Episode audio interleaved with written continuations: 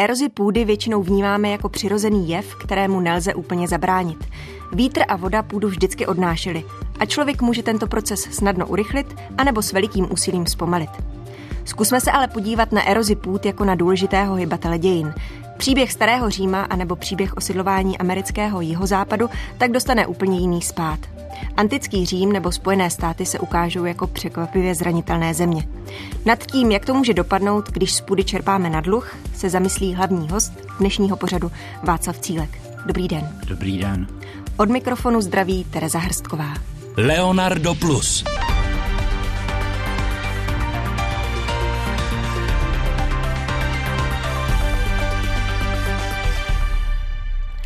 Pane Cílku, my dnes navazujeme na předchozí vydání pořadu Leonardo Plus. V něm jsme přiblížili postavu agrárního analytika Herberta Bakeho, který zastával klíčovou roli při plánování toho, jak nasytit nacistické Německo a navrhl šílený plán na vyhladovění Ukrajiny. Víte, já tyhle ty příběhy vytahuji proto, protože v současné době máme pocit, že je nadbytek potravin, protože samoobsluhy jsou plné a jídlo je v těch cenách, jaké jsou v podstatě nejlacinější za mnoho století. Jo, ještě okolo roku 1900 lidé vydávali, dejme tomu ve střední Evropě, okolo 50% svých příjmů za potraviny. Dneska je to okolo 20% a v Americe to může být i 6 nebo 8%. Záleží, co jíte teda a jak to počítáte. Ale protože přicházejí klimatické změny, to je první věc a s nimi sucha. Druhá věc je ta, že dochází k degradaci půd. A třetí věc je ta, že roste populace, tak se uvádí, že v roce 2050, dejme tomu, bychom potřebovali asi o 50% potravin víc.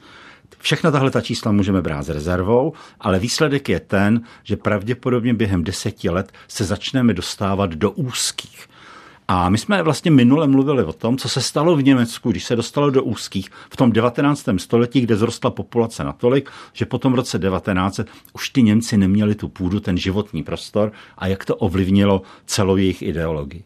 Ale ten zápas o ten Lebensraum, o ten životní prostor, je vlastně vrozený všem civilizacím. Dnes bychom chtěli navázat dalšími dvěma příběhy. Vraťme se teď do starověku, do antického Řecka a Říma, tedy o nějakých 20 až 25 staletí naspět. Řecko i Řím patří rozhodně také mezi civilizace, které mají zemědělské počátky. Už minule jsme připomínali, že laciné potraviny, a zejména tedy obilí, stojí na počátku všech dřívějších civilizací. Co se tedy stalo, že v Řecku a později i v Římě úrodná půda v určitou chvíli vlastně přestala stačit a nezbylo, než si obstarat kolonie a začít potraviny, tedy hlavně obilí, dovážet? Jako dneska už existuje několik analýz, jak to bylo s ekonomikou starého Řecka nebo klasického Řecka a s potravinovou situací. A ukazuje se podobně jako v Římě, že Řecko i Řím v podstatě každý druhý, každý třetí, někdy každý pátý rok museli bojovat s potravinovou krizí, ale málo kdy s hladomorem. Ten hladomor pak bývá součástí těch takzvaných kompozitních krizí, to znamená, máte většinou mor, hlad, válku, občanský nepokoje. Jo, o těch kompozitních krizích právě začínáme uvažovat z hlediska i současnosti. Ne, že se do nich dostaneme, ale jak se prostě jim, jim vyhnout. Tak a teďka vlastně pustím skoro ke slovu.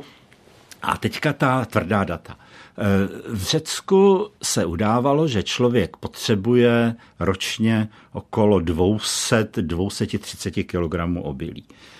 Pšenice teda. Ve středozemí existuje něco, čemu se říká eh, zemědělská triáda. To je pšenice, to je víno, to je viná réva a to jsou olivy jako, jako zdroj, eh, zdroj oleje. A k tomu pak jsou další stromy a, a, a tak dále. Jo, s těmi stromy je to hrozně zajímavá věc, protože byly kultury, třeba jako etruskové, kteří systematicky sbírali ovocné stromy od Perzie až vlastně kam to šlo. Perzie je vlastně domovem většiny těch ovocných stromů. A zároveň Itálie, ale vlastně i Řecko byly v situaci, kdy jižní část Itálie se opírá o Sicílii, to znamená skoro o Saharu, a severní část se opírá o zaledněné Alpy. To znamená, oni měli možnost vybírat z velmi mnoha druhů plodin. No a jak to bylo s tou erozí? On o ní píše už Platón. A je to proto, že středozemí má zvláštní typ klimatu, kdy hodně prší, a to většinou teda v té zimě. Já tohle to zkrátím. A ty deště jsou přívalové a jsou silné. v tom Řecku je to tak, že ono je hornaté a abyste mohla vypěstovat něco, tak musíte mít terasovaná políčka. Ty zabraňují erozi a taky zachytávají vodu. Jenže když je válka a o ty terasovaná políčka se nikdo nestará, tak je voda vlastně spláchne dolů. Takže už Platon si stěžuje, že tam, kde byly lesy a prameny, je dnes, on tomu říká, kostra země. A no, ale obilí potřebujete furt, že jo? Tak co, co uděláte? Snažíte se vymyslet nějakou kolonii. Kolonie má, podobně jako ve Velké Británii, dva významy.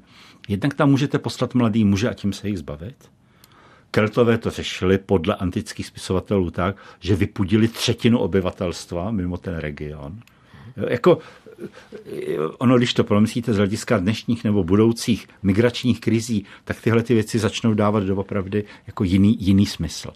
No, a takže jste vypudila ty agresivní mladé muže a ty začali prostě někde hospodařit a taky si museli vybojovat to svý místo většinou v té Malé Ázii a zároveň bylo možné z těch kolonií dovážet právě tu pšenici.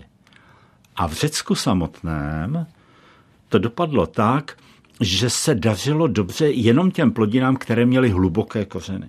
Jo, vinná réva může dosáhnout do nějakých 20 metrů, olivy nevím do kolika, ale jsou to prostě první desítky metrů.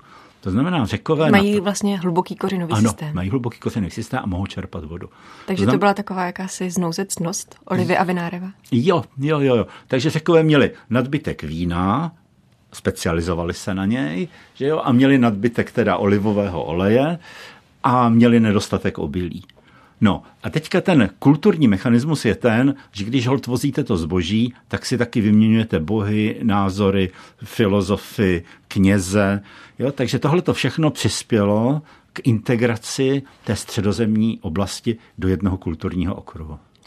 Těžko ale věřit, že řecká civilizace, která vlastně položila základ eh, evropské kultuře a také mnoha vědním oborům, si neuměla poradit vlastně s erozí půd.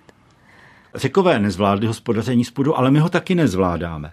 Jo, protože v evropské půdy za posledních deset let se zhoršily o tolik a tolik procent. Jo, to znamená, to je ta dluhová mentalita. Žijeme na dluhy nejenom těm bankám, ale vodě a ovzduší a půdě. Jo, je to proto, protože když je svět globalizovaný, tak máte místa, kde to obilí vyrobíte hrozně lacino vlastně a vy, když tomu potřebujete konkurovat, tak nemůžete té půdě vracet to, co potřebuje. Jo, prostě ty nároky na údržbu mostu nebo čehokoliv v tomto případě půdy vlastně odpadají. Takže to jenom k tomu, že chytrost nebo technologická dovednost civilizace nám neříká nic o tom, jak dovede zacházet s půdou a často zachází vlastně špatně. Když no. se vrátíme do toho antického Řecka, Pojďme. jak tam potom bylo vlastně to dovážené obilí distribuováno? To je taky hrozně zajímavá věc, protože my žijeme vždycky v takovém té antické představě, buď to skrze literaturu, divadlo, nebo skrze ty velké dějiny a velké války. V skutečnosti základem politiky, když se na to podíváme i třeba do české současnosti, že jo, tak to jsou třeba spory o Agrofert, o pana Babiše a podobně. To je antická situace tohleto. Jo, to znamená, řekové měli zvláštní úředníky a ti byli zodpovědní za dovoz obilí. Měli prognostiky, kteří tušili nebo předpokládali nebo vyslýchali posádky lodí, jaká kde bude úroda. Řekové měli část kolonií v Malé Ázii, na středozemním pobřeží, ale velkou část měli na Pontu, na černomorském pobřeží a měli dobrý, pěkný kontakty na Krym. To znamená, oni se mohli rozhodovat, podle okamžité situace, jestli obilí dovezou z Tesálie, z, z nížin severního Řecka, dejme tomu, anebo jestli to musí být z Pontu nebo odkud. Spartané to věděli, takže jim občas obsadili Hellespont, Bospor a Dardanely a zabránili dovozu obilí. To znamená normální hospodářská blokáda, jakou známe třeba z první světové války. Takhle to jako docela jako fungovalo. Obilí bylo dováženo do skladů a potom bylo prodáváno většinou za ceny, které eh, byly jenom o málo vyšší než, eh, než nákupní.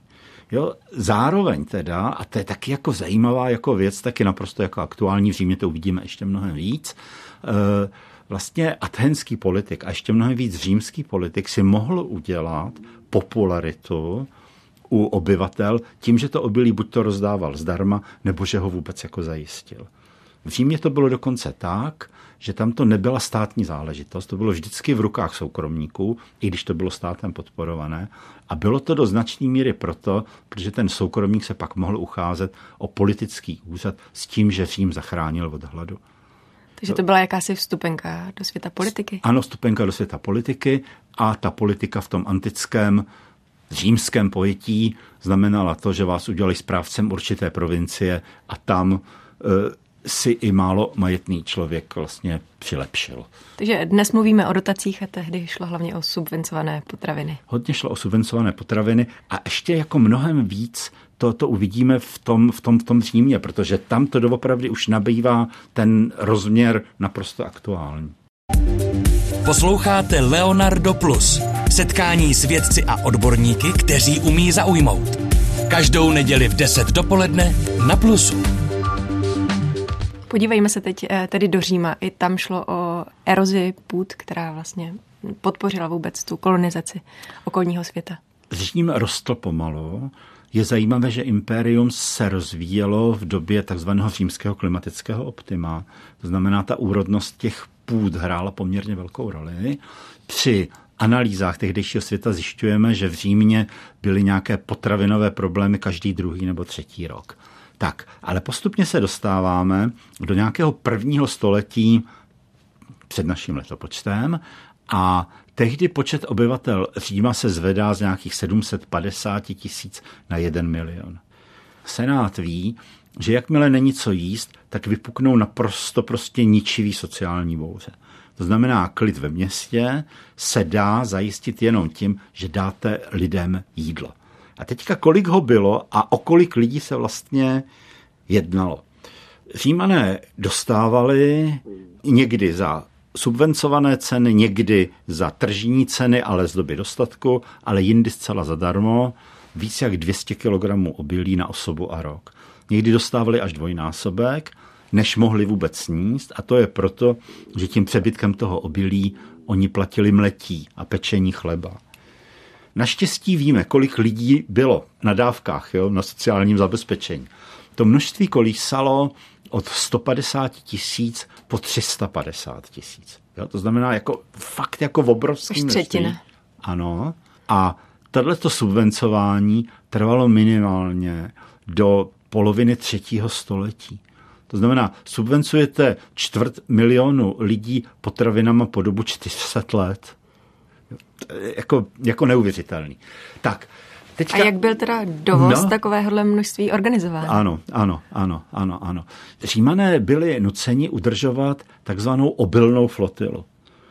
E, obilná flotila měla minimálně 1700 lodí, ale k tomu byly ještě vojenské lodi, které to strážily a e, bojovali s piráty.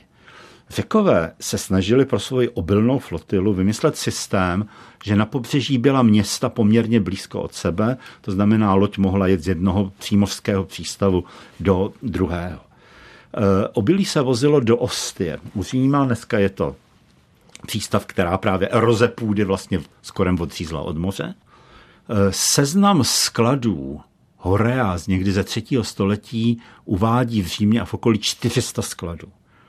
Byly to budovy podobné těm kontribučním sípkám, které máme na Českém venkově, Tereziánské, znamená poměrně obrovské budovy o několika patrech s dobrými větráním.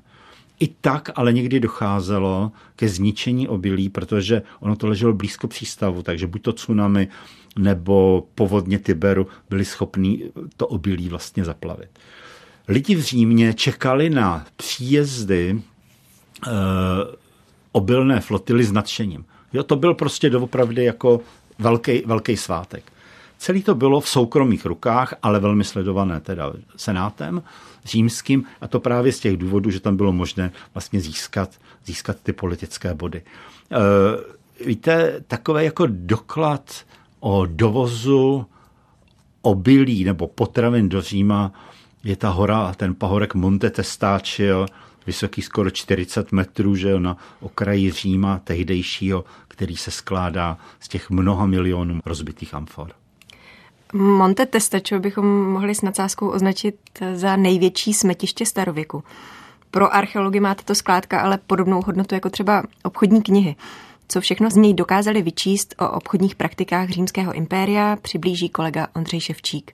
Římský vršek Monte Testacho měří po obvodu asi kilometr a nad okolní terén se tyčí do výšky 35 metrů. Zhruba 15 metrů z původní výšky pahorku se nachází pod zemí. Kopec uprostřed věčného města nevytvořila příroda. Monte Testacho je dílem lidských rukou. Vznikal při nejmenším tři staletí ze střepů středověkých amfor. Archeologové odhadují, že jich tu bylo rozbito více než 25 milionů a někteří udávají počty dokonce i třikrát vyšší. Dělníci vyložili v přístavu na řece Tibeře amfory z lodí a jejich obsah přelili či přesypali do velkých zásobníků. Prázdné 70-litrové nádoby římané nerecyklovali, ale likvidovali. Nevyplatilo se jim je vracet prázdné zpátky zámořským dodavatelům. Navíc do sebe keramika nasákla uchované tekutiny a ty se pak v pórech kazily. Olej žlukl, víno skyslo. Těžké amfory se proto vozily na hřbetech soumarů na kopec a tam se rozbíjely. Nešlo o žádnou černou skládku. Monte Testáčo mělo své správce, hlídače a další zaměstnance. Ti ukládali střepy zcela systematicky. Budovali opěrné zdi z nerozbitých nádob naplněných střepy, za ně pak úhledně skládali volné střepy a vytvářeli důmyslný systém teras. Svahy pahorku tak byly chráněny před samovolnými sesuvy. Dělníci prosypávali střepy vápnem, aby neutralizovali nepříjemný zápach. Amfory nesly na uchu nápisy tzv. pitulí pikty, které udávaly druh uchovaného nákladu, jeho hmotnost, místo původu, jméno obchodníka, který náklad přepravoval, datum dodávky do Říma, výši zaplaceného cla a také jména a podpisy úředníků, kteří zboží kontrolovali. Tyhle nápisy byly něco jako dnešní čárové kódy na zboží. Vědci se z nich dnes snaží vyčíst, kolik a jakého zboží se pro milion obyvatel Říma importovalo a odkud náklad pocházel. I když Římané neměli k dispozici současné komunikační a dopravní prostředky, zvládali logistiku zboží v evropském prostoru na výbornou. Byla to pro ně životní nutnost. Na dovozu potravin, včetně vína a olivového oleje, nebyli závislí jen obyvatelé metropole, ale třeba i legie, které chránili říši a rozšiřovali její hranice. Olivového oleje spotřebovávali římané tolik, že jej lze označit za strategickou surovinu. Odhaduje se, že ročně dorazilo do Říma 280 tisíc amfor s olivovým olejem. Ve většině amfor se převážel olej vyráběný v dnešní španělské Andalúzii. K dalším významným dovozcům oleje do Říma patřila severoafrická města dnešní Libie a Tuniska. Amfory v antickém Římě tedy sloužily jako jednorázové obaly, eh, recyklací se nikdo netrápil. Jak už bylo řečeno, olivový olej se do Říma dovážel především z Andalúzie a ze severní Afriky, odkud římané dováželi tedy obilí a které oblasti fungovaly jako ta obilnice. První obilnice byla Sicílie. Dneska to je absurdní záležitost. Že? Pak dováželi obilí ze Sardínie. Pak dováželi obilí z těch starých řeckých kolonií, které mezi tím ovládly. A po nějakou dobu minimálně dvou staletí to byl Egypt, který je zásoboval obilím úplně nejvíc. Jako mimochodem později Egypt začal kolabovat, protože když se zmenšil počet, eh, počet lidí, tak egyptský obchod nebo egyptský průmysl nebo ekonomika byla zaměřená na vývozně na jednu, na jeden produkt, na tu pšenici a když nebyl, nebyl odběr, tak jako Egypt pak v nějakém to pátém, šestém století vlastně ekonomicky hodně kolabuje.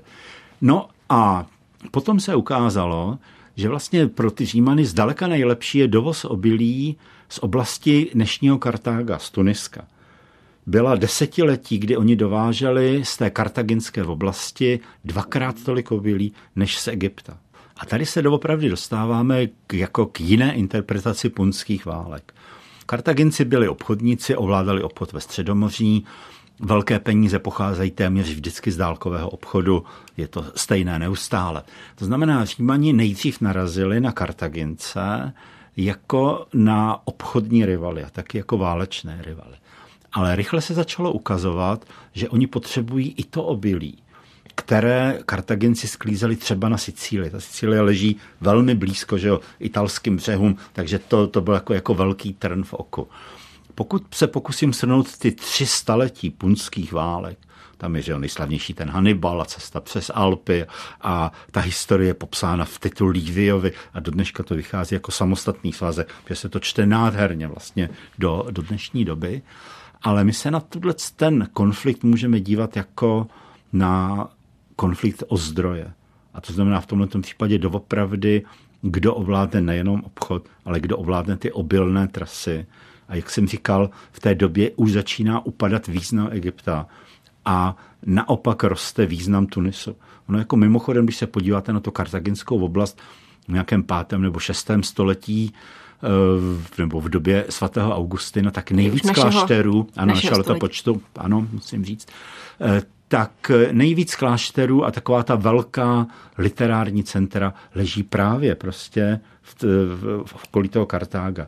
Dneska, když to objedete, tak jednak je tam ta velká eroze, ale zjistíte, že ty půdy jsou doopravdy krásné a úrodné, takové tmavě hnědé, prostě půdy na sprašovém základu. Eh, je to povzbudivé si představit tuhle oblast v antice nebo v raném středověku.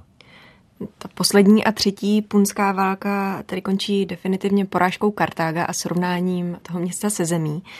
Řím se tak vlastně v polovině druhého století před naším letopočtem eh, stává dominantní v podstatě v celém středomoří. Co to znamenalo právě z hlediska zemědělství? Víte, Řím měl ekonomický model, ve kterém se jedna válka platila nebo splácela z další války. To znamená, Řím byl donucen tímhletím ekonomickým modelem expandovat.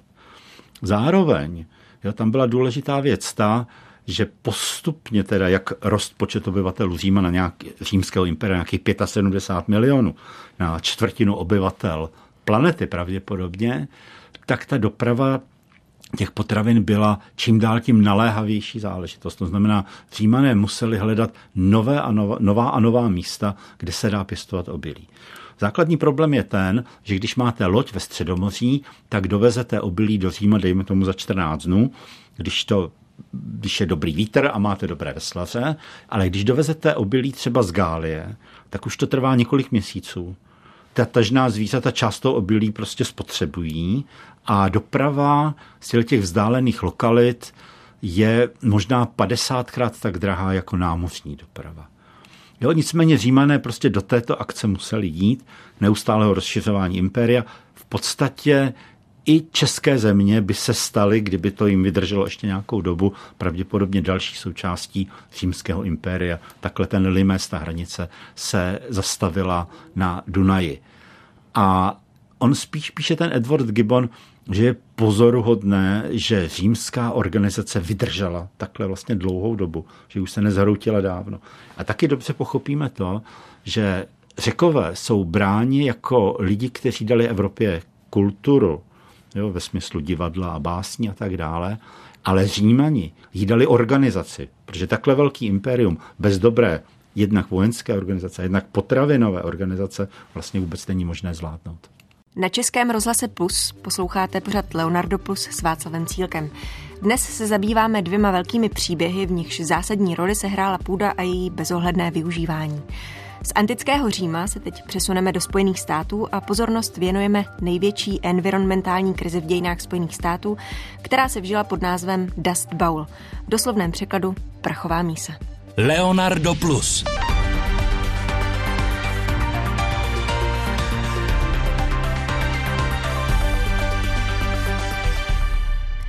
Jako Dust Bowl se označují ohromné prachové bouře ve 30. letech minulého století na amerických velkých pláních, zejména tedy ve státech Texas a Oklahoma. Jde vlastně o plochý pás prérií mezi skalistými horami na západě a řekou Mississippi na východě. Ta ohromná mračna prachu se na tomto území v těch 30. letech minulého století nezvedla jen tak z ničeho nic. Pojďme si představit události, které tomu předcházely. Prachové bouře roku 1930 představují velmi významné memento pro celé americké zemědělství. Rovnou ale musíme říct, že koncem 19. století k podobným prachovým bouřím docházelo i v Rusku, v černozemním pásmu. V obou případech je důležité se asi uvědomit ten ekosystém prérijní nebo stepní. Ono se to blíží jeden druhému. Jsou to suché půdy, jsou to půdy často černozemních oblastí. Tráva, která roste na těle těch půdách, je specializovaná. To znamená, když já zvážím e, nadzemní a podzemní část rostliny, tak konkrétně na těch amerických prériích podzemí je toho zhruba pětkrát víc než nadzemí. Ta prachová mísa, to je pět států, je to Texas, Kansas, Oklahoma, Colorado a Nebraska. Eh, je tam prérie, na, prosím vás, prérie má dlouhodobý srážkový průměr něco okolo 300 mm za rok. Hranice pro to, aby vám obilí vůbec vzešlo, to věděli staří řekové, je okolo 300-350 mm za rok. To znamená, je to optimistické i z hlediska České republiky. Nějaké obilí vzejde prostě i za velmi suchého roku, ale ty výtěžky jsou pochopitelně menší. A na amerických prériích tehdy žilo asi 30 milionů bizonů. Ten ekosystém bez těch velkých zvířat není vůbec jako pochopitelný. Jo, zvířata ožírala, ale zároveň hnojila půdu. A hodně těch bizonů že jo, se stahovalo do niv velkých řek protože tam byly stíněné, eh, bylo tam víc vody, nivy je chránili před velkými mrazy i před velkým horkem, takže jeden z důvodů, proč ty bizoni byly nakonec jako vystříleni, bylo i to, že ty nivy byly jako první obsazení zemědělci, jako nejlepší půdy a nejblíž, nejblíž vodě. No a teďka jaká je historie těch velkých plání? My musíme říct to, že ty prachové bouře 30. let, že to nebyla jedna událost, ale že to je cyklická událost která v té Americe funguje minimálně od toho roku 1820. Indiánská strategie byla poměrně jako jednoznačná. Když přišly suché roky, tak se indiáni stáhli do kopců, na prerii se moc nedalo žít ani v zimě právě, ani v létě. No, počátkem 19. století američané vysílali první expedice, takové velké expedice na západ. Měli pochopit indiány, měli nazbírat plodiny, Eh, měli nazbírat půdní vzorky a usoudit, co se dá vlastně s celou obrovskou vlastně zemí dělat. První expedice okolo toho roku 1820 procházela územím v suchém období. A ta černá prérijní půda byla dokonce zaprášená pískem. Takže oni o tom začali hovořit jako o velké americké poušti a považovali to za naprosto jako neobydlitelnou část. No ale pak se stalo to, že o něco později, o těch 20 let později, okolo toho roku 1840, jistý Jessica Greg se vydal opět teda do prérie a našel obrovskou zelenou plochu. Úplně jako nádhernou. Kraj na zemi. Kraj na zemi. To se několikrát ještě opakoval. A prosím vás, je to způsobeno jevem, kterému se říká atlantská dlouhodobá oscilace. A v tom Atlantiku dochází k tomu, že se v měřítku nějakých 30, 40, někdy 20 let proměňuje teplota, povrchová teplota oceánu, on sotva dvě, tři desetiny stupně Celsia, ale ta plocha toho oceánu je tak obrovská, že změní směry větru. A podle toho přichází do toho prérijního pásma, ale všude jinde, ale to prérijní pásmo tím, jak je suché, tak je hodně zranitelné, přichází víc nebo méně vláhy. To znamená, zhruba se tam střídají 30-letá období růstu a rozmachu a zase naopak jako suché. A teďka pro Američany je typické to, že jsou, to konstatovalo víc lidí, environmentálně zapomnětliví.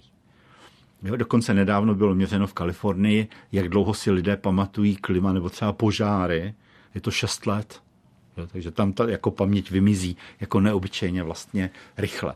E, ještě okolo toho roku 1840 do hry vstoupila média a slavný spisovatel Washington Irving, kterému se docela líbilo v literárních salonech třeba v Paříži, jo, ale udělal ten výlet a zažil zelenou prérii, nadbytek zvěře. Stříleli zvěř jenom pro zábavu, nedokázali to sníst, jo, dvakrát jim pršelo, jo, prostě, takže on se vrátil a napsal právě ten ráj na té zemi. Takže on vlastně hrozně přispěl k té popularizaci. Promiňte, že do toho skočím, ale mě napadá, že i když tam ta druhá výprava dorazila a našla vlastně ráj na zemi, tak tam byly přece jenom ty rostliny s tím obrovským kořenovým systémem, které se museli hrozně špatně orat. Mm-hmm. V tom roce 1838 prakticky současně jakýsi John Deere vymyslel hluboký těžký pluh. A byl to pluh, který měl ostrou radlici, která byla schopná proříznout ty kořeny těch trav, že jo, a obrátit zem. A začalo být možné prostě zorat to místo, které nebylo zoratelné. Mimochodem, jo, k podobnému jako technologickému pokroku pak došlo po roce 1907, kdy Henry Ford vymyslel, on tomu říkal car traktor. To znamená traktor na benzín, traktor podobný automobilu. Že předtím ty traktory vypadaly jako lokomotivy, ty byly na základě parních strojů, ale malý traktor už si mohl dovolit vlastně kde kdo. V obou případech došlo k tomu, že bylo možné zorat obrovské plochy půdy a tím pádem ji otevřít právě té větrné erozi. K těm velkým prachovým bouřím došlo potom ve 30. letech 20. století, co se tedy na těch velkých pláních dělo vlastně po těch téměř 100 let? Mm-hmm. To se ta vlastně jakoby eroze projevila až s takovým odstupem? Ne, ne, mezi tím přišla ještě železnice. Těch lidí tehdy tam bylo jako málo. Že jo? Železnice otevřela kontinent. E, železničáři, firmy prostě potřebovali, aby lidi cestovali. To znamená, oni dokázali vykreslit právě ty prérie jako ten budoucí ráj. A protože často platili politiky, tak tam vlastně došlo k tomu, že ti politici nabízeli lidem půdu, kterou neměli v Evropě. Jo, tu, tu jako velkou jako naději, že jo. A docházelo k té velké invazi. Dokonce, že v Oklahomě bylo nutné dvakrát přemístit indiány, jo, protože původně byly přemístěny do těch prérí, protože to byla velká poušť a byly nepoužitelné. Pak se ukázalo, že jsou použitelné, tak bylo nutné je vlastně poslat dál. A onoho dne v březnu a už nevím, kterého roku, to je jedno, prostě v té Oklahomě se vláda rozhodla, že otevře toto území. Takže na startovní čáře doopravdy se schromáždili všichni ti farmáři, klo se jim Sooners, ti, co přišli brzo vlastně, a tryskem se rozjeli do oblasti, rychle si vykolikovali svůj pozemek. Jo, ještě ten den často si ho nechali zapsat do svého osobního vlastnictví. Působilo to jako fantastickým dojmem. Prostě dostanete zadarmo úžasnou půdu. Jenže v krajině ze 300 mm ročních srážek, což nikdo pořádně nevěděl. Takže roky 1860, celý období občanské války je obdobím sucha. Ta občanská válka s tím udělala úplně neuvěřitelné věci.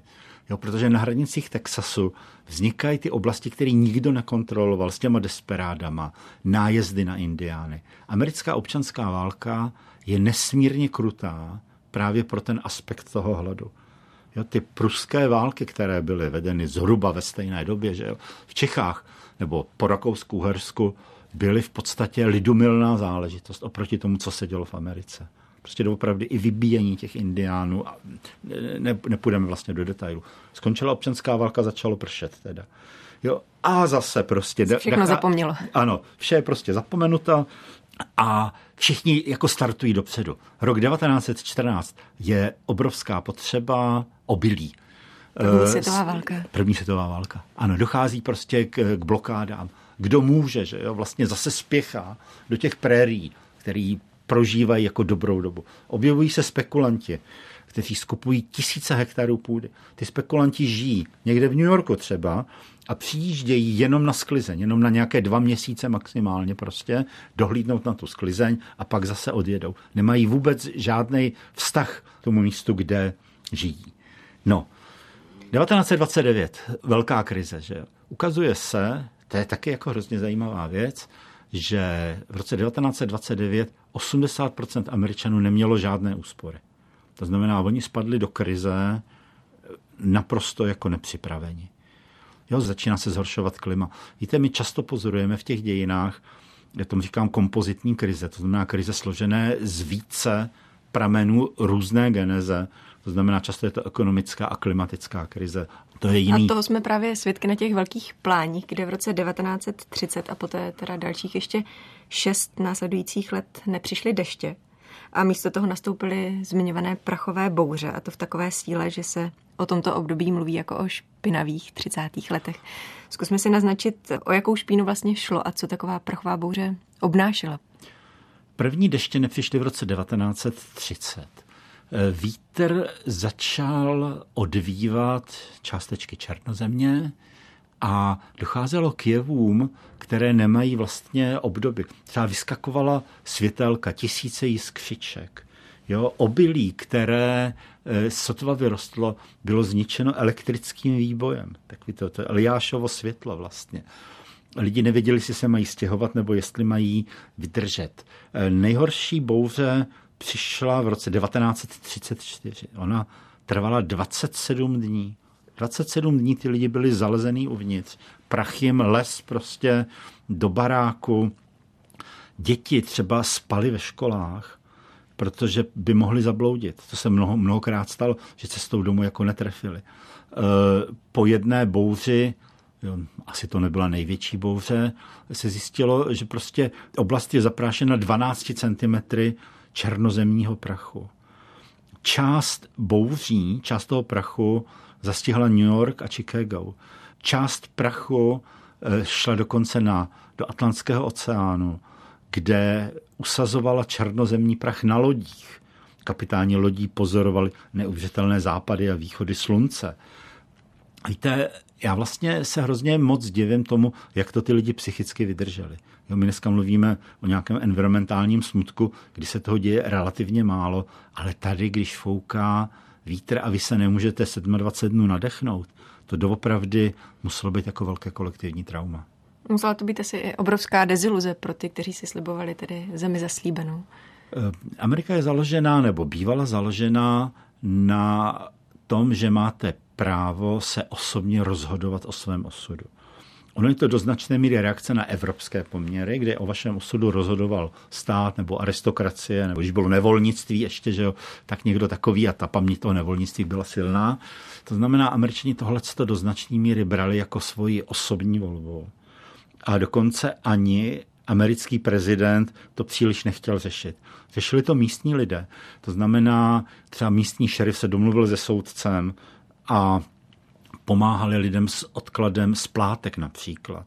Jo, to znamená, byly komunity, které si zavedly vlastní zákony do značné míry a díky těm letěm zákonům se některé komunity podařilo zachránit.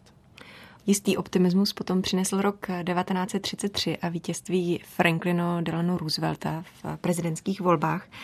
Jaké řešení eh, nabídla jeho administrativa? To je hrozně jako zajímavé. Roosevelt si uvědomil, že stát se musí o tyhle ty vlastně nejchudší američany postarat. Víte, tam ještě docházelo k tomu v těch 30. letech, že z těch plání odešlo několik set tisíc lidí. Často ve starých automobilech neměli vůbec nic. Zaplavili Kalifornii. Kalifornie byla vždycky stát, kde to zemědělskou produkci buď to udržovali Mexičani, že jo, nebo potom tyhle ty chudí Američani, kterým se říkalo okýs. Tam jsou zase neuvěřitelné příběhy, jednak lidské soudržnosti a jednak vykořišťování Američanů Američany. Teda je to doopravdy jako nulový mzdy.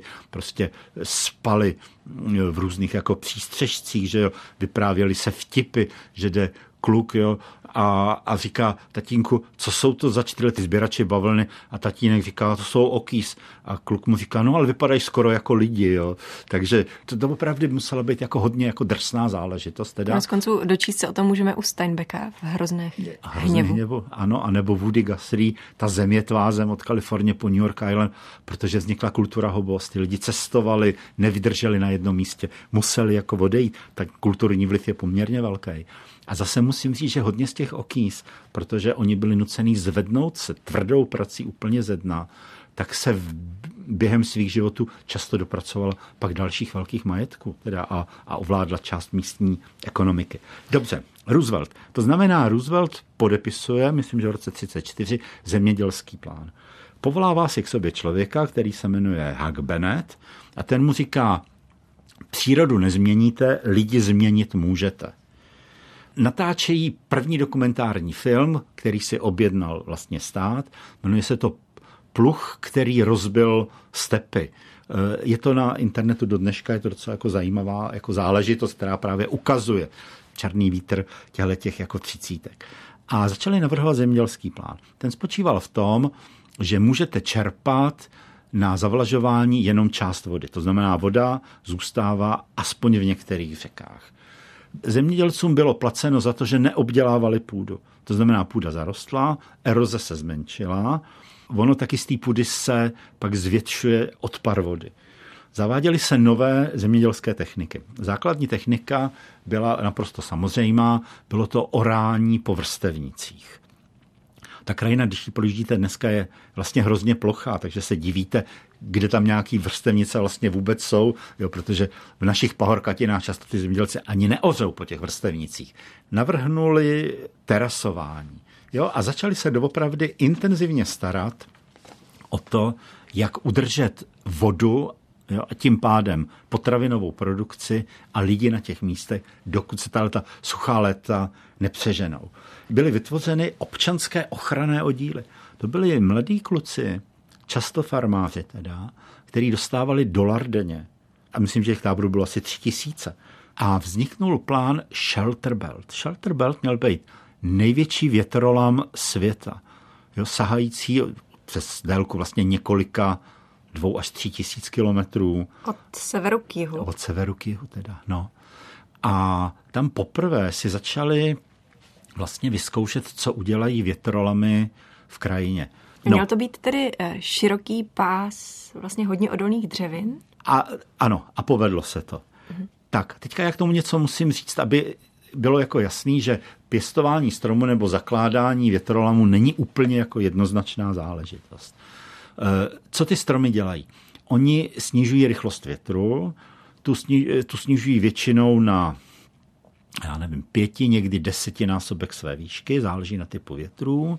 To znamená, ukládají třeba tu erodovanou půdu, anebo v zimě sníh, což je taky důležitý v závětří. Tyhle ty větrolamy nesmí mít přímé cesty mezi sebou ve směru větru, protože tam by vznikla větrná ulice a vymetlo by to vlastně dál. Stíní, e, stíní zemi, přinášejí e, často rosu teda, ale zase na druhou stranu ty stromy ke svému životu potřebují vodu. Jo, to znamená, většinou je to tak, že klady těch větrolamů převažují, ale že to není automatické, že musíme hodně uvažovat, kam dáme a jak tyhle ty větrolamy budeme orientovat. A oni zároveň, to, to sázení těch stromů mělo obrovskou podporu mezi, mezi osadníky, protože velmi často to byli skandinávci, švédové, do dneška tam máte švédské vesnice, byli to Němci, jo, byli to Poláci a všichni ti lidé byli zvyklí ze svých domovů eh, na stromy. Takže to byl jeden z velkých plánů, který nakonec vlastně pomohl tuhle tu oblast zachránit.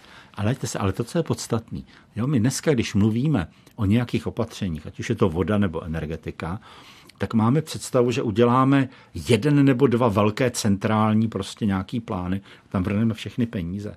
Ale právě ten Hug Bennett ukázal, že zapotřebí třeba 10 nebo 15 různých opatření a každé přispěje třeba jedním procentem jenom. Jo, to znamená, sbíráte po procentu ten kumulativní účinek a, a to vám pomůže dostat se přes krizi.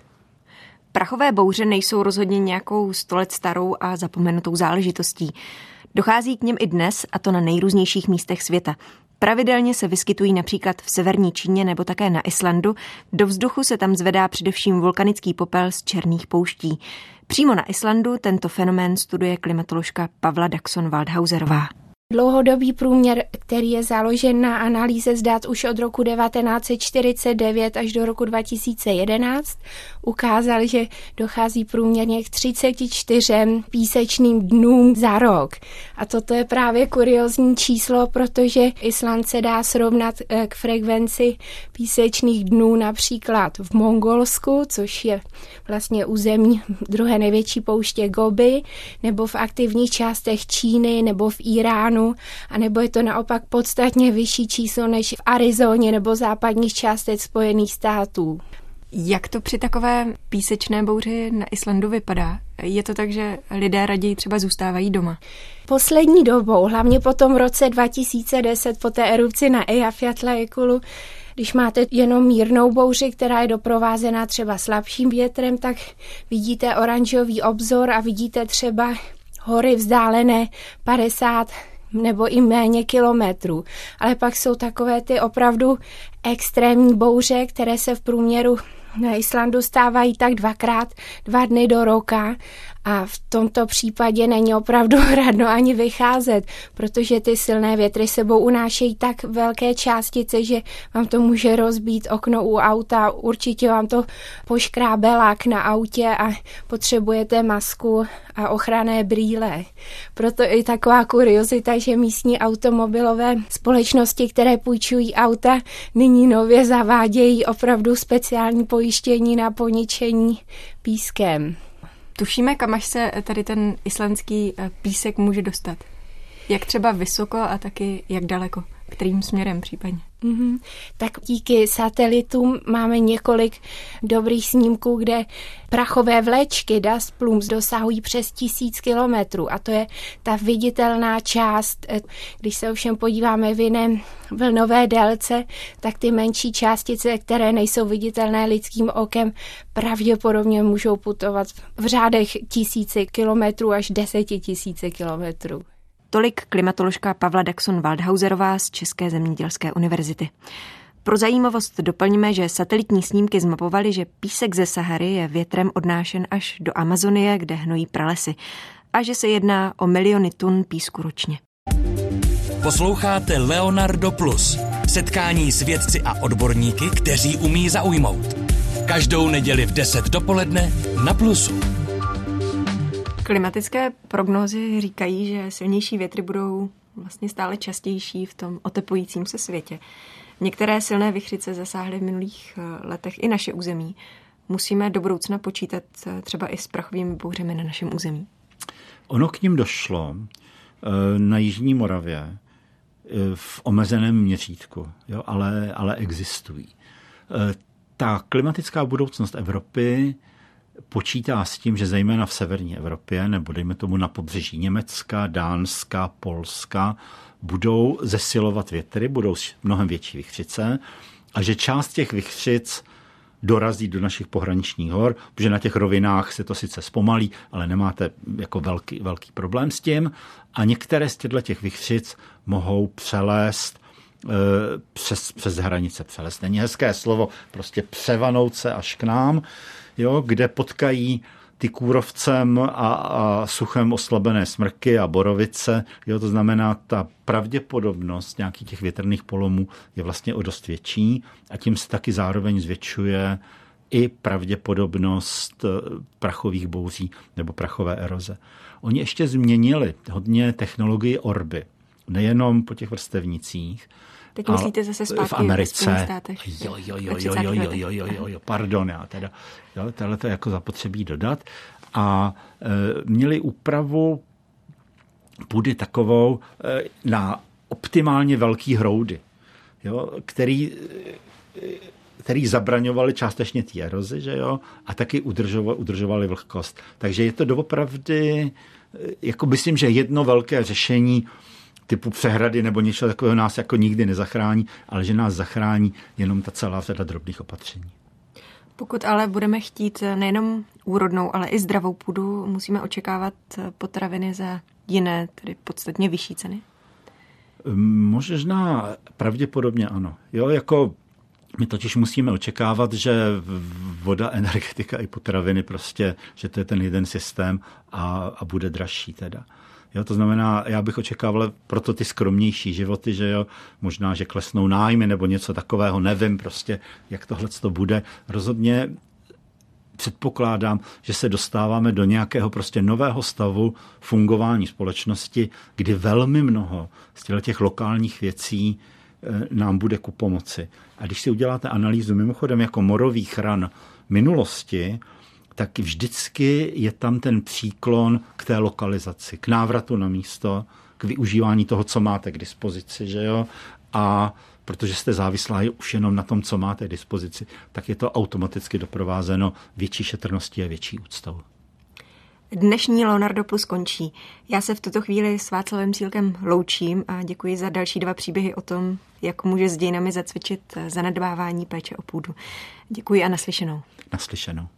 Příjemný poslech příštího Leonarda Plus i všech dalších pořadů Českého rozhlasu přeje Tereza Hrstková.